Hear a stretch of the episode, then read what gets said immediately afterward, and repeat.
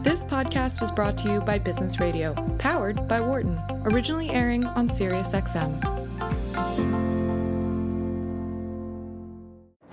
From the campus of the University of Pennsylvania Wharton School. This is Women at Work on Business Radio. Welcome to Women at Work and our weekly conversation about how we can help and inspire more women to join, stay, succeed, and lead in the workplace. I'm your host, Laura Zarrow, Executive Director of Wharton People Analytics. And if you're hearing this on Thursday morning at 9 a.m. Eastern, we are indeed live in our new time slot here on Sirius XM 132. Our phones are open. We always love to hear from you. You can reach us at 1 844 Wharton. That's 844 942 7866 with stories, questions, suggestions questions. We really do love to hear from you. So 1 844 Wharton. That's 844 942 7866. Today, I'm particularly excited to be talking again with writer and journalist Eileen Zimmerman, who I had the good fortune to meet at the New York Times New Rules Summit last year. She's le- recently released Smacked a story of white collar ambition, addiction, and tragedy, which Newsweek called one of its 20 most anticipated books of 2020. And I have to tell you, it's unbelievably compelling and important.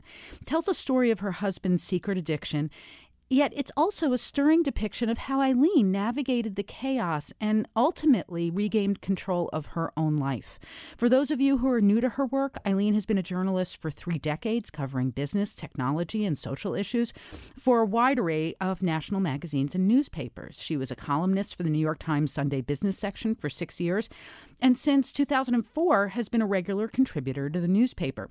She does all this while pursuing a master's degree in social work and lovingly parenting her two increasingly adult children. So once again, our phones are open 1 844 Wharton, and we'd love to hear from you. Give us a ring. Do you have questions about recognizing addiction in someone you love or sharing your own story of surviving someone else's chaos? We'd really love to hear from you. 1 844 Wharton. And with that, Eileen, welcome back to the show and congratulations. Oh, thank you so much. Thank you so much. What a wonderful introduction. I have to take you with me wherever I go. I'd be happy to, because you're not only a great writer, you're a fabulous dining companion. So sign me up.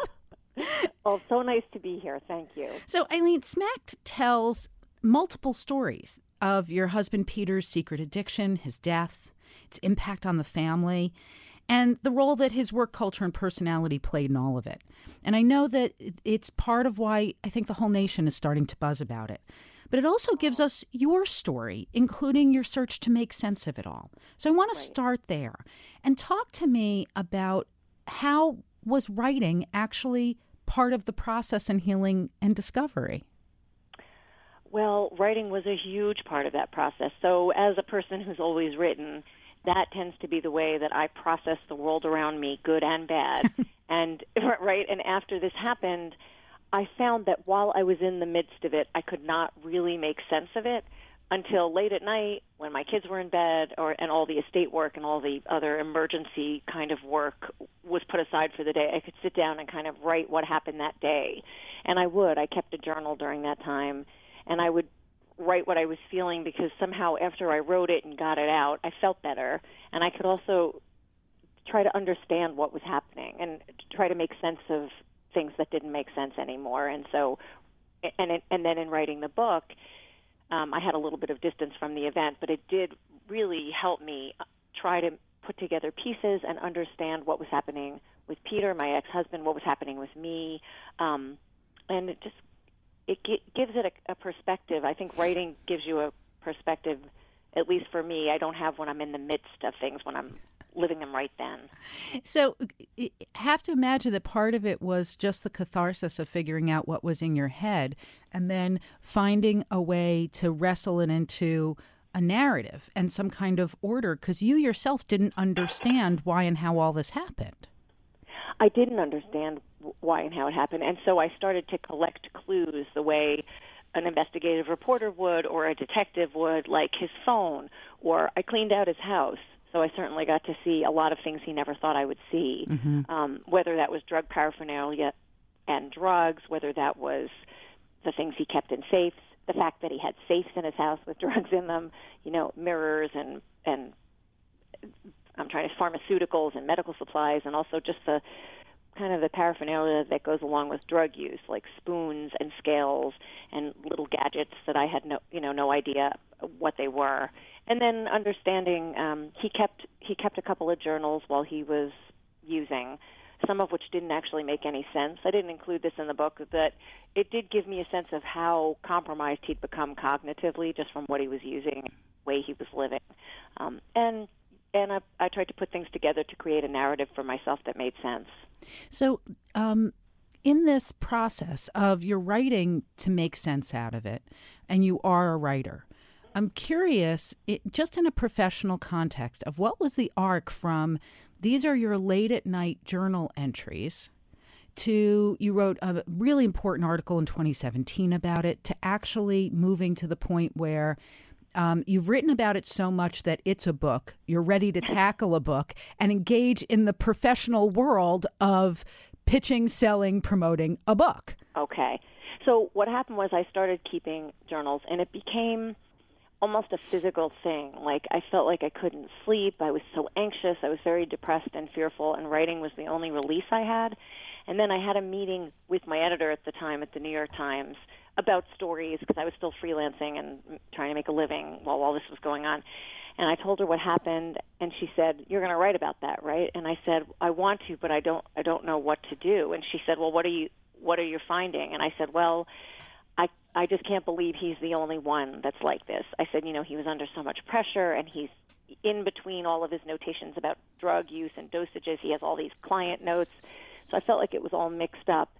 And two things happened that made me decide I would write an article about it. One was that the day that he died, I was at the the medical examiner said to me that she saw a lot of this, a lot of high power executives dying of overdoses. Um, and the last call that he made on his phone was into a work call. And I think that's what started it for me. I thought, you know, really, when you're dying, you call into a conference line. Like, so I thought I have to figure this out. And she, um, she said, let's let's go down that road and let's I said I think there's some stuff going on in the legal profession. I want to see if this is endemic. And so she said okay. And so I started focusing my investigative efforts that way and just um, uh, calling law firms, calling lawyers assistance programs in different states, putting out queries on uh, sites that journalists use and different forums, asking for people to talk to me about their drug use or their alcohol use or what was going on around them. And I heard from a, quite a few people that were very courageous. A lot of people already in recovery and out, so they didn't feel like they were compromising themselves. And um, I, and then uh, six months after Peter died, Hazelden, Betty Ford, and the American Bar Association did a landmark study of substance use and alcoholism and mental health issues in the legal profession, which showed clearly that there was very high rates of depression and anxiety, alcoholism for sure, some drug use, but I think um, it's been determined that the lawyers, most of the lawyers, did not answer that question because they were afraid. Um, mm-hmm. Um, but the lead investigator on the study, Patrick Krill, told me he is sure that it was because they were afraid and, and lying, not because they don't use uh, drugs. Right. So, so I, I, I'm sorry. No, it's okay. So, because part of this is that the the whole legal community is, and and this is a proxy for other um, highly ambitious, highly successful, money driven professionals um, are living with such perpetual stress. Yes. And chronic, chronic stress. And a, a strange dynamic of chasing success. Yes, exactly. That they're, they're highly ambitious too. And so that this comes together to prompt the addiction. Talk to me about what you learned about that kind of like super ambitious pursuit of success and how it relates to addiction. Well, it seems to be, and obviously I'm not a scientist, I'm a journalist, but what I, what it seems to me from the interviews I did and what I found is that is that these people are getting caught up in this cycle where you're kind of you know keeping up with the Joneses. You can, you I kind of can't stop. It's addictive in its own right. In fact, one lawyer wrote, he said, you have to focus on the work addiction because that's where it starts. And so, first, you're really ambitious because you want to achieve partner, or you want to be senior vice president, or you want to be, um, you know, managing director, no matter what profession you're in. And then, you know, you get there, and the money's really good. And I, and it seemed that people would get to a point where they, they were striving, striving, striving, and it was sort of like, well, now what? You know, so then you you try for more or more money, and then that's not that satisfying. But this whole time you're still under all this enormous stress because now you're in a really high position and you're living a life that requires a pretty high income. So there's that. You know, you you have to keep that up, and eventually, I think what happens is these. Well, what seems to happen is you start buying things to make yourself feel like the stress and the hours are justified. So if you have all this money, but you have no time to spend with your kids or really go on vacation with your family or do much of anything except work and monitor work from home, you wind up buying big houses and lots of expensive cars and your kids go to posh private schools. And you know cleaning out Peter's house I saw, you know, tons of stuff he didn't even use. Clothes you know dress shirts with the tags still on them you know bicycles televisions stereo systems. Just like i think it just it seems to be this thing where you're there's no other way to make yourself feel better and probably underlying all this is that you didn't feel that great to begin with. There was right. something there, right? So instead, you just thought, you know, no, I'll be really ambitious and I'll make all this money and I'll have the house and the cars and you know, it sounds cliche, but it it bore itself out in my research, you know, and um, mm-hmm. and there are plenty of sociologists and psychologists who study this who confirm for me that generally extrinsic things like the um, the prizes that people want do not make them feel better. It's the intrinsic things, community, volunteering, spending time with people, feeling mission driven, those are the things that really give us um, deep satisfaction. And it makes sense. Um, there's a question that Adam Grant had asked at our last conference, which was um, what motivates you more and what motivates high performers more, not losing or winning? And not losing or winning. Oh, that's yeah. Yeah, and it sounds like part of it is uh, being in a lifelong race to not lose. Yet there's more and more to lose all the time. Oh, that's such a good way to put it. Right. Right. So, and this may sound overly philosophical, but I will say, um, it felt like it's also this if you're constantly busy you can't think about the existential reality of your life. I mean i think right. you know i mean i can say as having been married to peter. I remember one time one of our friends we were having like a barbecue and he stayed inside and worked and she said you know you're going to die someday peter and he was like thank you Thanks a lot for that. You know, you know I'm not going to die. I have a conference call and two meetings tomorrow morning. Right. I'm not allowed to die. I won't be dying. It's not on the schedule. Important, right? So while this was going on, so on one hand we have the picture of Peter high high power, high income IP attorney in California, living right. the big life. But you guys were divorced at this point, and that was not your life. And it also wasn't your life while you were married to Peter. Um, That's right. So talk to me a little bit. Go, let's like go back in time a little bit to sure. your early marriage, and you were writing. Um, he had his journey through chemistry and into law school. At what point? How did you see your economic reality in your early marriage? That's a very good question. I actually I wrote briefly about that after I was divorced for the online magazine Salon.com.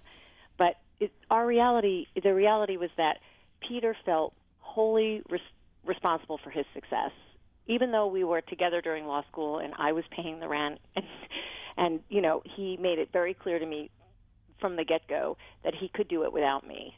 And he wanted me to know that. I don't, you know, I'm not in, I wasn't in his mind, so I don't know, you know, why that was, but he felt very, he felt ownership over his professional success and his income. And he made it very clear in many ways that I was benefiting from some of that um, after we had kids only because we had kids together. You know, even if he loved me, his job was not to support me. And so our marriage was very much like that. You know, um, I paid a certain percentage of the bills based on what I earned, and he paid, you know, he paid a larger percentage because he earned so much more. And as the disparity grew, I was in a marriage where I felt poor but my husband was rich and my kids were rich. This is so intriguing. Can I unpack maybe, a little yeah. bit of this for a minute, Eileen? Because sure. I want to anchor this in what were some other social norms at the time um, yeah. and ways that you guys were very progressive, but there was also another dynamic at play. So, um, like, I know for my mother's generation, it wasn't uncommon that women worked while their husbands earned their professional degrees and got launched on their careers. Mm-hmm. And there was the mm-hmm. idea that was an investment you made in family. Um, right. Then there was also I think in our generation, a trade off of who worked at different points so that you could kind of launch the family, launch the careers, and parent. Um, really? And you were investing in the family, yet at the same time, there became this um, kind of hard division of responsibility when Peter started really having an income. Yeah, you say that so beautifully. And it was exact. I was. I thought. I mean, I was. I, I am, and I was a feminist, and I. We were very progressive but I was living my mother's marriage. I mean, she put my father through graduate school and then he left her. Like oh I mean, they God. stayed together for 23 years. He had a million affairs and she um she didn't work. In her generation it was seen as you know, you didn't want to have to work. It was, you know, you stayed home with your kids. Um and then she had to go back to to working at some job after he left. And for me, I did think I was in I thought we were investing in our our life together as a family, with or without kids. I thought, you know, if we're in this together, then we're there for each other. But I don't think Peter could ever do that, and I lacked um, the self confidence and the self esteem and the belief in myself to advocate for myself. So I just decided he was right, and that was the way it should be. And, and so I I bought into that, and he wound up becoming increasingly wealthy and reminding me like look i pay the mortgage you know like you should be grateful for that you know and oh so i was so I became, and we had this oddly traditional relationship where I was working as a freelancer. So I would work when my kids were at school or napping or asleep. And then the rest of the time, I cleaned the house and went grocery shopping and arranged play dates and did all the things that the wives in the 1950s would do. You know, like, and that and that some some you know moms do now. Stay-at-home moms wind up largely responsible for the domestic stuff, which yep. um, is the right. Whether you know whether or not we want to say that, it's true, and it's and it's drudgery. You know, so I'm cleaning bathrooms and he gets to nap because he pays the mortgage. Right, even though it's um, it's this ironic, almost bipolar financial relationship. Yeah. For those of you who just tuned in, you're listening to Women at Work here on Business Radio, powered by the Wharton School on Sirius XM 132. I'm your host, Laura Zarrow, and my guest today is Eileen Zimmerman. She's a journalist and author of the really powerful new book, Smacked, a story of white collar ambition, addiction, and tragedy. If someone you know has struggled or struggling with an addiction, and this topic resonates with you, give us a call. You don't have to use your real name. Our phone number is 1 844 Wharton. That's 844 942 7866. So, Eileen, in this odd dynamic, as it sounds to me with Peter, it, sure. it, part of what you explain in the book was it was there was actually a deeper um, perpetual issue here, and that was Peter's narcissism. Yes. At what Absolutely. point did you understand what a narcissist was and how this was affecting you? I can. I actually sort of remember the moment where I realized I didn't have a name for it, but I realized that something was very amiss.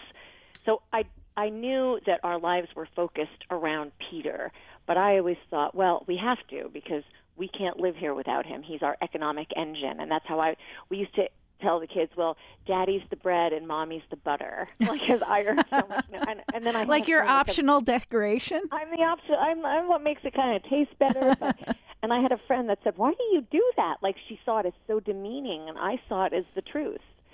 So one time after Peter and I separated, we really wanted to try to be good co-parents, and we went to a counselor that was helping us figure out how do you parent separately when you're so used to parenting together, which was sort of ironic because he was not parenting much; mm-hmm. he was sleeping a lot and working, and he started to talk in this session about everything he'd done for us and he just he it's just this litany of graduate school and this and how much sleep I didn't get. And I worked so hard and I was under you know sleeping in my office and all the things he'd done in his life and what he's bought us and the house and the kids schools and everything. And I was sitting on the other end of the couch crying and he didn't even see me.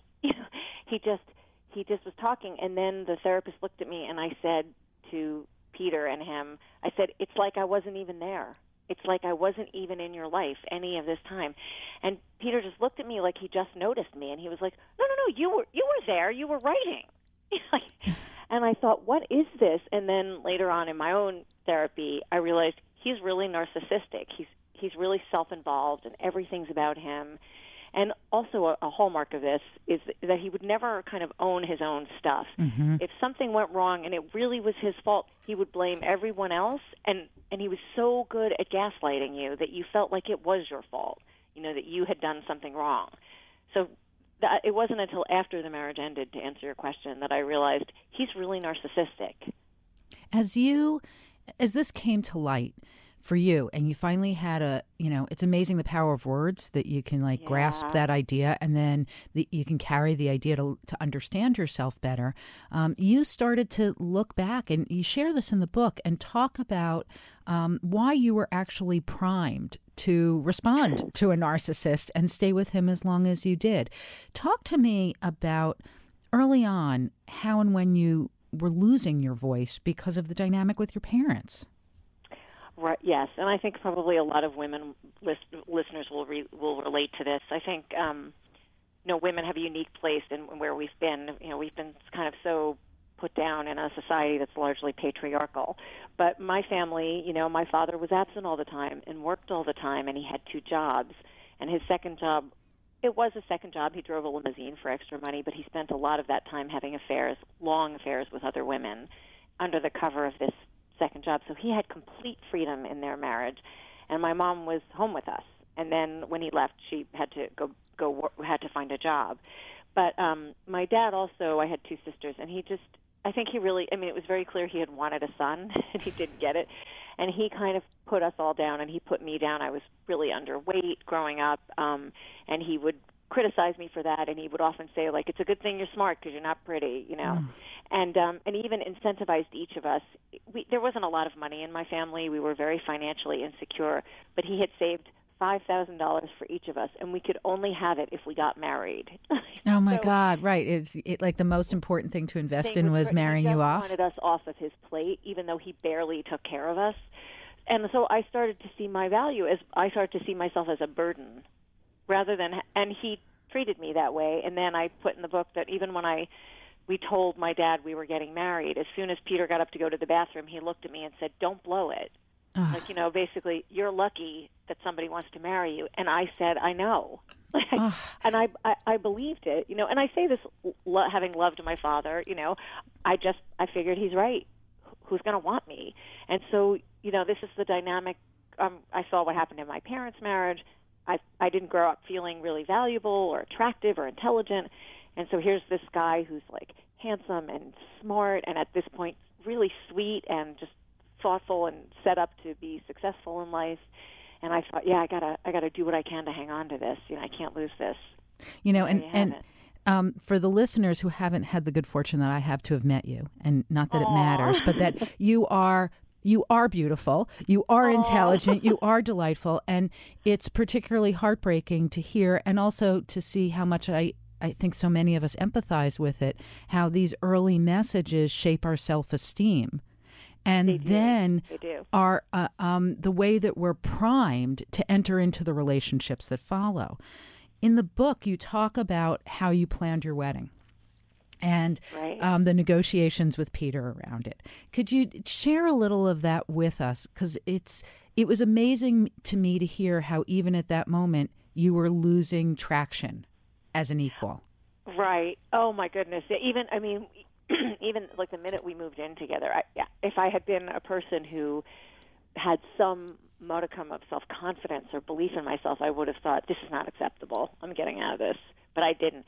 But we were planning our wedding, and he basically said, essentially, I'll pay for it because he had. We didn't have a lot of money. I think our wedding cost about twenty five hundred dollars.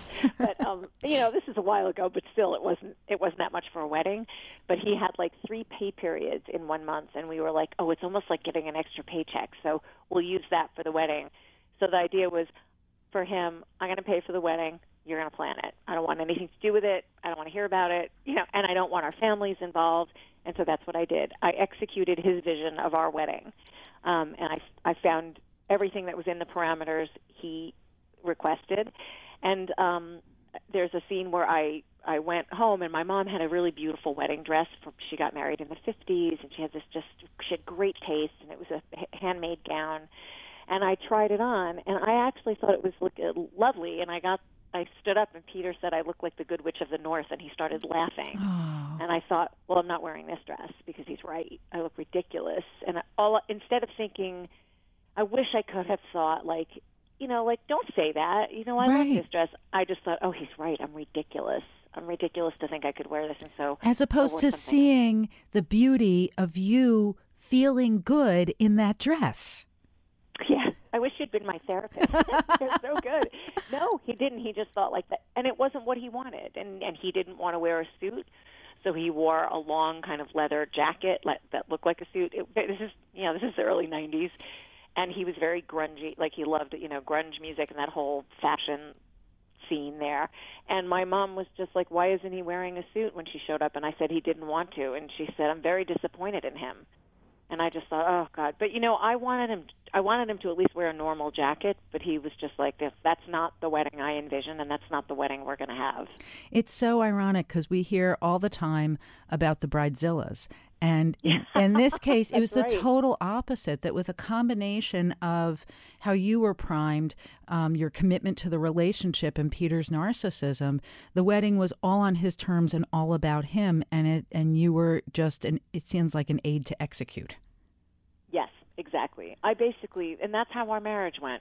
You know, he was the economic engine, and he was the guy who steered the ship. And I just did, for instance, I just did what he said. I remember him starting to look at houses. We were renting a house, and I said to him, "Why do you keep circling ads in the real estate section and going out to look at houses?"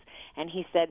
I think we should we should think about buying a house, and it was like, oh, okay, I guess we're buying a house. Like, you know, I mean, I I think he was doing it because he felt like it was the right thing to do for his family. It's just that he never felt the need to consult me. right. So you weren't really, to say you didn't have agency is probably an understatement. We need. yeah, I was like, oh, okay, I guess we're gonna buy. Yeah, and I would, and also I would, I would be like, yeah, no, he's right. He's so smart. This is a good time to buy. You know, I'm pregnant with our second child, and you know, all of that stuff.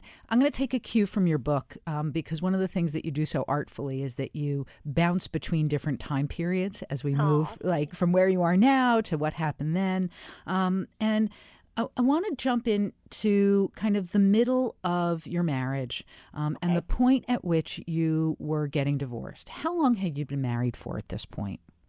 We had been married for almost 20 years.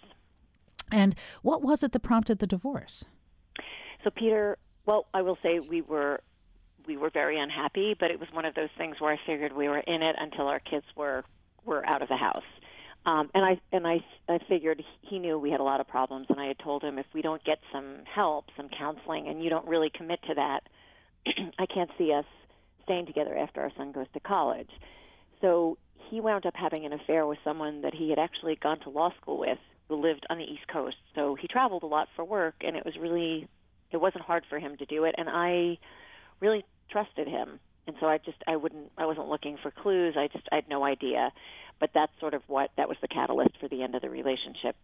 Although I will say he he wanted me to stay married to him while he let this thing play out ah. in true narcissistic fashion. And I said, you can't really have a wife and a girlfriend at the same time. So So at this point, you've been married for 20 years. Peter's career, he's working, working, working. yeah, he's um, a partner now. He's a I think he was a third or fourth year partner. And you've been writing all along, but never really making, I mean, you make a salary, but not more than oh. like 60 or $70,000 a year at max. Oh my gosh, that was my the best year I ever had was seventy. Okay. I mean, yeah, yeah, no. Generally, especially working because my kids were still school age, my my average year was about forty five thousand.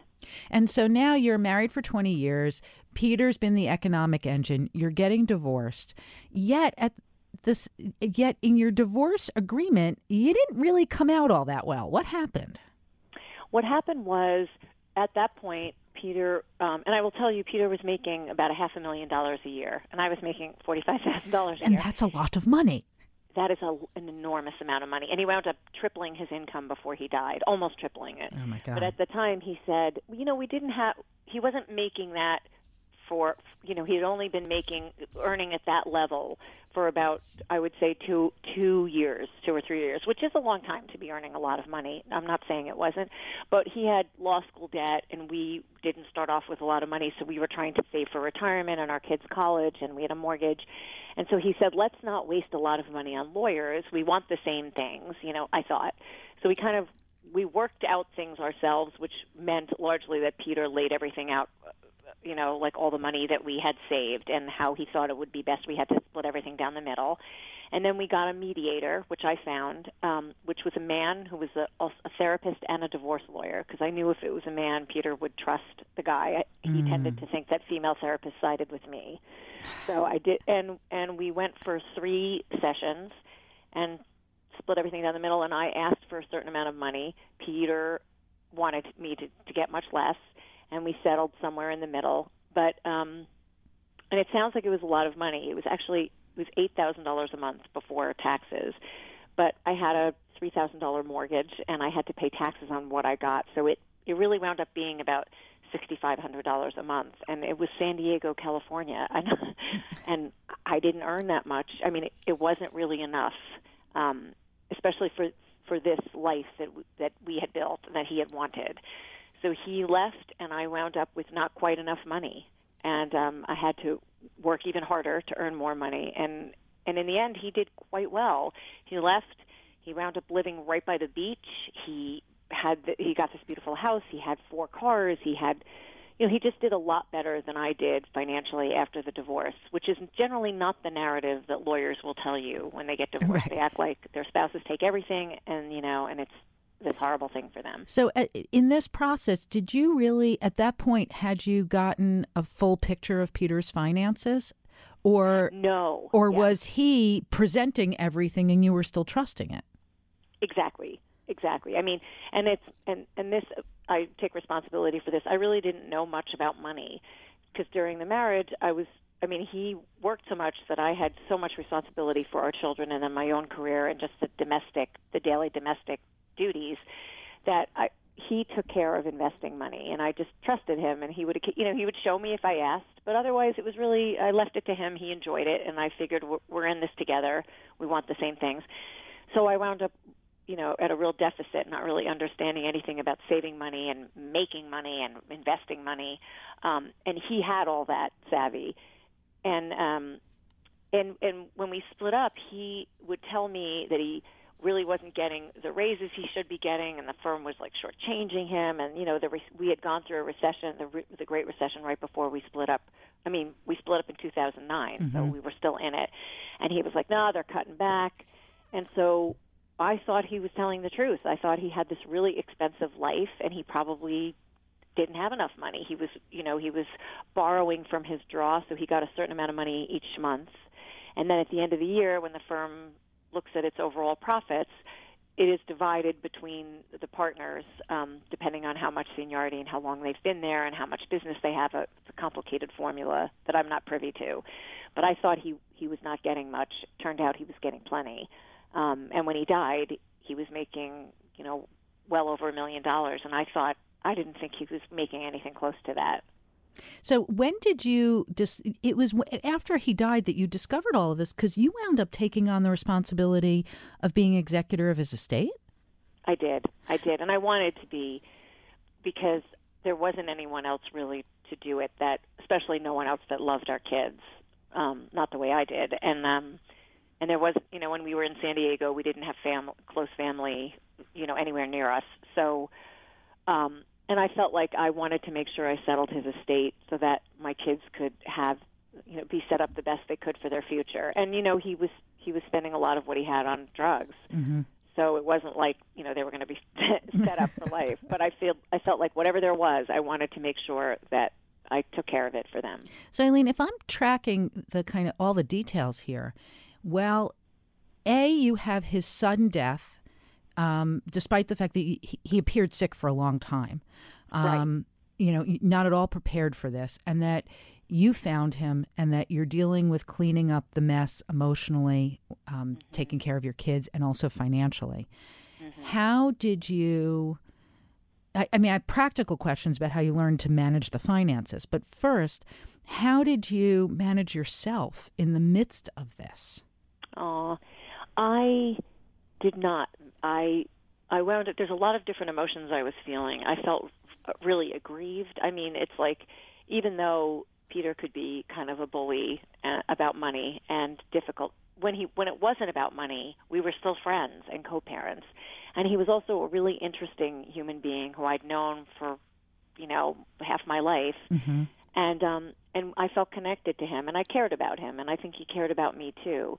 And so I was feeling all of these conflicting emotions like I was so sad and grieved and I was also so angry. And I wound up just kind of focusing on my anger like that was the thing that got me through all of it. I just I was furious at him for what he did. I felt so selfish. And also it meant that for the next 2 years I was going to have two jobs. One was uh, as a writer, and the other was as going through the probate process in California, which is tedious and time consuming and just awful.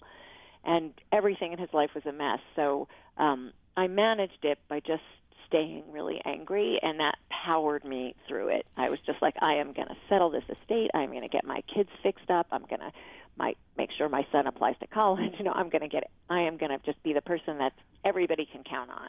It is amazing what fury can do to motivate a person. Right? It's amazing. It's incredibly motivating. So, in the midst of this, you are motivated. You're angry, and you have to deal with this stuff.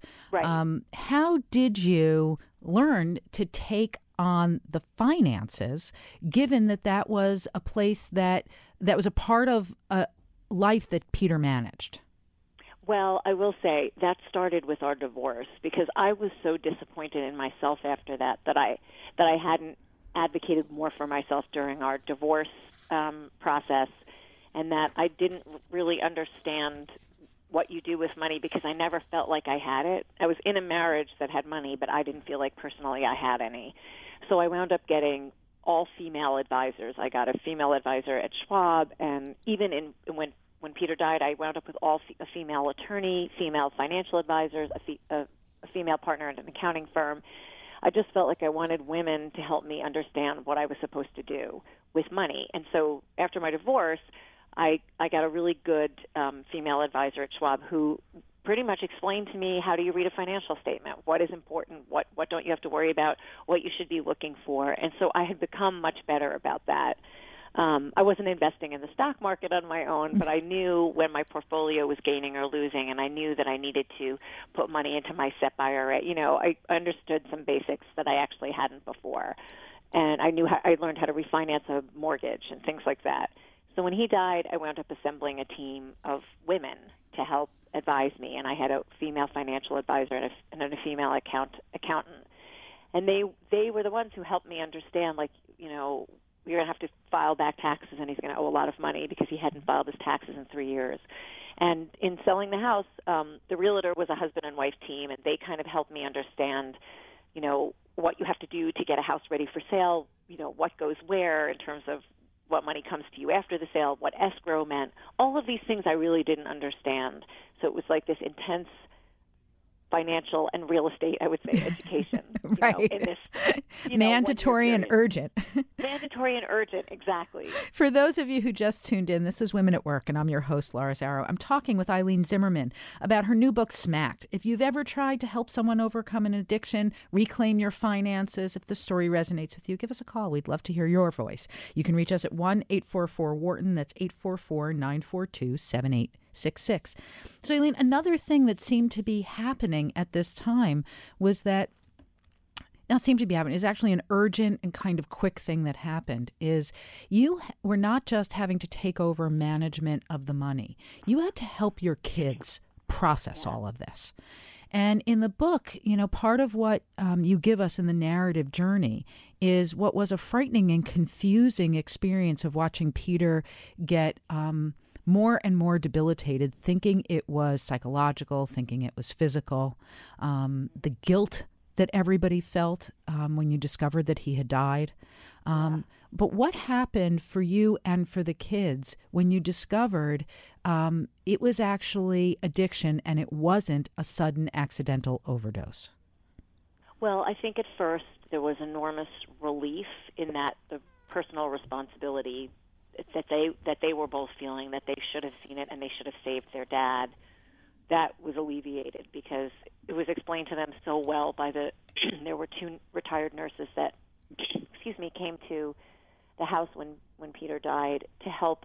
They do this with families. And so they were explaining to my kids you know there's nothing really that you can do to help someone who's struggling with an addiction. You know only they can help can decide to help themselves And at this point, my son especially was thinking he should have taken his father to the hospital or called an ambulance. And he was 16, and his father had said, "Leave me alone," and so he didn't. And and I think it was a great relief. But then afterwards, I, especially in talking to my daughter about it, there was an enormous amount of shame and guilt, and I felt it too. Like I think we thought of ourselves as a family that was, you know, well educated and sophisticated, and we were you know, and my kids especially, they were affluent. You know, they weren't that kind, whatever quote unquote kind of family, you know, where someone dies of a drug related illness or a drug overdose, and yet they were that family. Mm-hmm. And she said it was, you know, she was ashamed, and she said I was, I was ashamed to talk about it. She felt like it was, um, a, like a, a big black mark on her father's reputation as an upstanding human being and a good citizen and an excellent lawyer and a really smart man like suddenly he was also this other thing which was you know far outweighing all the other things that he was. So she was very she was very worried about that. And so i did have to i mean we felt very ashamed but on the other hand i also felt like look if this happened to us we are not the only family experiencing this. I felt like we should be talking about it but nobody was talking about it, so I didn't talk about it. Mm-hmm. So, Eilene, embedded in that, um, you you shared this concept that you were ashamed and that you know in the moment you were like we weren't that kind of family. You right. write in the book about part of what you discovered were your own biases about who is an addict and where addiction happens. Could you talk to us a little bit about that and how you came to understand it? Yes. Um, I I had thought of myself as, you know, hugely progressive. I should say at the time I was volunteering at a school in San Diego, a wonderful school for homeless children, and almost all the kids in the school were either African American they or Latino or Latinx, I should say. So I I felt like I was like understanding a lot more about different cultures and about people that live in poverty and all of that. And here this is happening in my life, and I I don't recognize it. And so I realized I had a lot of implicit biases and I believed that an addict, quote unquote, and I know the language now is to say a person with an addic- diagnosed with an addiction or something. Mm. So, so and that's, that's designating that the addiction is an illness and doesn't define them as a person. Exactly, and I do, and I do mean that when I say that. But I thought in my mind at the time, an addict, quote unquote, was someone that was very poor. I don't know that I thought it was a person of color necessarily, but I definitely thought it was somebody homeless, mentally ill, on the side of the road, you know someone that lived in a neighborhood I I would never drive through, that kind of thing. And and I was forced to confront that in myself and it's very embarrassing. But it's also really important for me to understand that I had these biases and um I'd like to think I don't anymore. I now understand that um that addiction and and unhappiness and mental illness affects people at all ends of every spectrum, socioeconomic and every other spectrum you can think of, and that there are people struggling everywhere. So um, I, that was a, a hard lesson for me to swallow. That that I had I was this person that I thought I wasn't. I was a person that believed that someone like Peter, who was white and well off and well educated, would never um, fall victim to addiction. One of the ironic um, uh, dualities that comes with this bias that I think a lot of people hold is also that um, there's a kind of uh, high level of drug use and abuse among affluent kids. Yes. And as, for sport and exploration, and also to ease their own existential. Uh, as a kind of a really dangerous attempt to ease their own existential and emotional pain. How did you, in the pres, leading up to this discovery and then afterwards, how did you address the issue of drug and alcohol use with your kids? Oh, that's a great question. Uh, you know, I will say, ironically, when my excuse me daughter was in high school, she, uh, I remember she was going to go to a party, and we were pretty open about it. Uh, I was anyway. Peter, you know, he he wasn't there that much, but I I'm pretty open about drugs and alcohol and sex and everything. And she said, "Look, I know I'm going to go to this party, and everybody's going to be drinking, and I'm going to want to I want to stay over, and you know, th- this is the reality. I'm trying to be honest with you." And so we talked about it, Peter and I, and we decided like we came up with this thing where we were like, it's okay, but just text us once an hour or once every hour and a half and let us know you're okay. And you know, and we explained to her, you know, we explained to her all the the dangers and what could happen, especially about guys. And she had a boyfriend, but you know, so we had these very honest conversations after Peter died. You know, I had a daughter in college and a and a son uh, that was a senior in high school, and I I did talk to them a lot about how I feared for them using anything recreationally because if you are the child of someone that has an addiction or uh, or is an alcoholic, you have a 10 times greater chance of developing that yourself.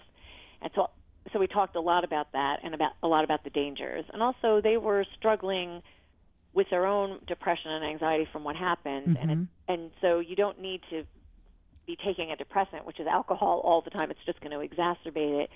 So we had a lot of these high level talks about it. And um but you know, my daughter was in college and she was 18 19 you know so people were drinking a lot and they were doing a lot of drugs and that was the culture she was in. I think they're both much more careful than probably they, they were much more careful than the average person their age. Um and and we we still talk about it a lot and they are they are highly aware that it is a big risk for them. And i think it's made them stay away from it you know probably more so than other people their age it it's so complicated for all of us who are parents to protect our kids from these things that can be real scourges on society. Oh gosh, yeah. It's I don't know how it's it feels impossible. I know. I feel like I I'm mean, trying to hold back the ocean. Yeah, it's like fighting back the ocean, right? So the other thing, the other you know kind of pernicious thing that's like fighting back the ocean is also um, reframing ambition and success. How did you? How have you been talking to your kids about this in the aftermath of it? Well, we do talk a lot, you know, because for a while my daughter thought she wanted to go to law school. I think she just wanted to still please her dad, even though he isn't here anymore. And I said, you know, we talked about being careful about the things that you strive for, because in the end, they may not be the things that give you satisfaction. And a lot more, we talk about having less stuff and feeling more that your life has purpose, which sounds like a cliche, but turns out to be very, very important because when you feel that your work has some sort of mission or purpose to it, um, and it doesn't have to be lofty. You know, you could be, you could um, have a job that's administrative in a dental office, let's say. But if you make the clients that come in there feel good or feel at ease, or they're not too worried about having the orthodontist, you know, tighten their braces or the root canal, like that is a really good thing you're doing with your work and your day. But um, and and so we talked about finding meaning in the work you do and feeling like you're doing what you know, at least trying to do some of what you want to do that you're interested in, and not being so focused on the stuff that comes with the trappings of success. I interviewed a guy in the book, Robert Frank, who wrote a book a book in the 90s called Luxury Fever, and he said that people when they look at what is successful, they judge themselves by who is immediately above them and below them. And if that is the way you're going to look at the world, you're always going to be striving for the the next bigger house or the car that your neighbor has, or you know the, they went on vacation last year to Costa Rica, so you got to up your game. You know, you can do it that way, which is this never-ending ladder, or you can decide what's important for me. What does success look like just for me? You know, and then and reframe success in that way. Absolutely. So for me, for instance, it's not. It isn't really you know, I never figured. I figured I was never going to be rich. I don't think you go into writing, you know. And so Right. I, I'm okay. You know, I, middle class isn't isn't. You know, you know, I'm fortunate. I'm okay. So I feel like I'd like to do some good in the world. Like that would make me feel useful. And to that end, you've actually done something kind of amazing. Um, oh, so, so talk to me. So, in is it in the context of this that you've gone to get a master's in social work? Well, I will say I had been thinking I had done this volunteering with the homeless, and, and I had been doing more writing about. I did a story for the Atlantic online about this homeless school, and I also had been writing for the Times about like sexual assault on campus and feminism and uh, and you know other political and social issues, and found that very very um, fascinating and interesting and gratifying. And so when I found Peter, um, even in that moment in my shock, I thought I got to think about how I'm living my life because this is going to happen. It's not going to look like this, but you know, Please, my- God, no. Right, I know, I know, right. But at some point, I'm not going to be here either, and I and I think it's something that most of us don't want to think about. But I decided in that moment I wanted to think about it a lot, and so I did. I thought, what do you, how do you want the rest of your life to go? What do you want it to look like? And I decided that maybe I could that I, what I would do is go back to school for social work, and I would work within the social issues that interest me, and then also be able to write about them. And so I thought I would be interested in end of life care because uh, Peter's very lonely and and I think scary death. But I, I also the first year I had field work, they said, "Well, what what do you want to do?" And I said, well, "I just don't want to work with addiction." So of course, that's what I wound up getting. and I and I loved it. I really did because what I realized was that and these were really poor people that were struggling with some serious addictions and mental health issues in the Bronx in New York. But they were all really interesting people who had really complicated childhoods and and lives and a lot of the issues were the same as they were for me and for everyone else I knew. You know, they didn't feel their mothers loved them enough or they felt neglected or, you know, a lot of it came down to feeling unloved, as cliche as that sounds. And I found that really interesting and it also felt like I could help. Um, and so I really, really liked that experience. And so, how much do you have left, and how are you going to finish grad school while you're promoting a book? God knows. I know. I had to take a semester of field work off. I have one left, so I'll finish it from May to September. And I'm still taking classes. I have adult psychopathology right now. So after we get after we get off the phone, I'll be studying schizophrenia. but um, and then so I'll, I'm taking courses all the way through while I tour, and then um, and then I'll finish up in the summer. Eilene, you are an inspiration. The book is a gift, um, not to mention all the good you're going to continue to do in the world. If people want to find out more about you or the book, where can they find you? They can go to my website, which is www.eilenezimmerman.com. And Eilene is spelled E I L E N E, so it's a little bit weird. And if they want to follow you on Twitter? It's Eilene, oh, on Twitter is Eilene Z. Yeah, so at Inst- Eilene Z, right? At Eilene Z, right. Fantastic. On Instagram, oh, I'm sorry, I'm cutting no, what's on Instagram? It's at Eilene Z Writer. Eilene Z was taken. Fantastic. Eilene, on Facebook too. Thank you so much for all of it. Good luck with everything that's in store. A special thanks to Patty Hall and Dion Simpkins. They're in the booth supporting us as always. I'm Laura Zarrow. You've been listening to Women at Work here on Sirius XM's Business Radio, powered by the Wharton School. Make sure you follow us on Twitter at our new handle at SXM Business and me at Laura Zarrow. Thanks for listening. Go out, share the love, support each other, and try to remember what matters. Thanks, everyone.